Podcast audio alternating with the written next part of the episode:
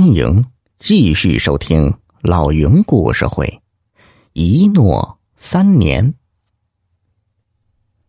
众人听了一起附和，小北却摇摇头：“嗯，匣子不是我的，我哪能随便开来？是人家的东西，咱就得归还人家。这事儿就这么定了。”小北不顾众人反对，拿出所有积蓄，在大槐树下。开了一间小小的客栈，名字就叫槐树客栈。同时，另打了一布幔，上面请人浓墨重彩的写了一行大字：“云老翁之物在此。”小北捡到一个小匣子的事，在四里八乡传开了。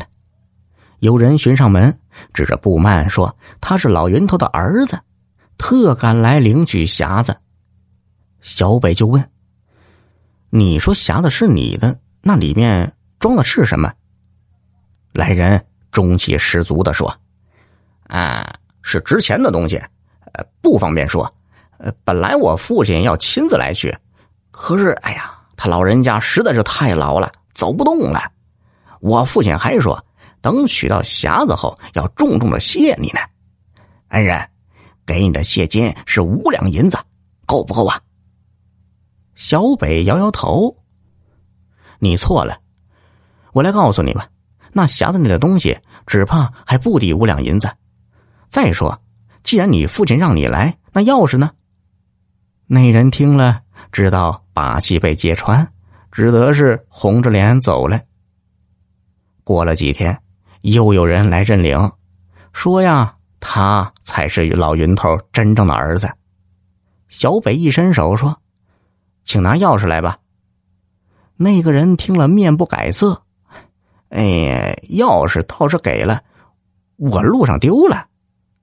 小北想了想，又蹦出一句：“那我问你，云老翁是左脸还是右脸长了黑痣？”来人顿时语塞，支支吾吾的说：“呃，是左左脸，不对，呃，是右脸。”小北摇头，不对，你不是云老翁的儿子，你可以走了。来人灰溜溜的走后，家人小声问：“那黑痣到底是左脸还是右脸呢？”小北一笑：“哼，既不是左脸，也不是右脸，是在人中处，他们全错了。”时间一长。经过槐树客栈，看到布满的人越来越多，口口相传中，这事儿越传越广，前来试运气的人也络绎不绝。忽然一天夜里，槐树客栈闯进一个蒙面大汉，喝令小北交出匣子，否则一刀砍死他。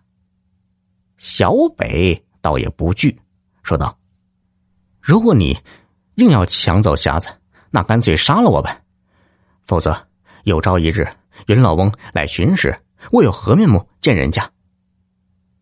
强人举刀就砍，小北避也不避，那刀眼看就要劈下来，谁知在距小北脖子一寸处，硬生生停下来。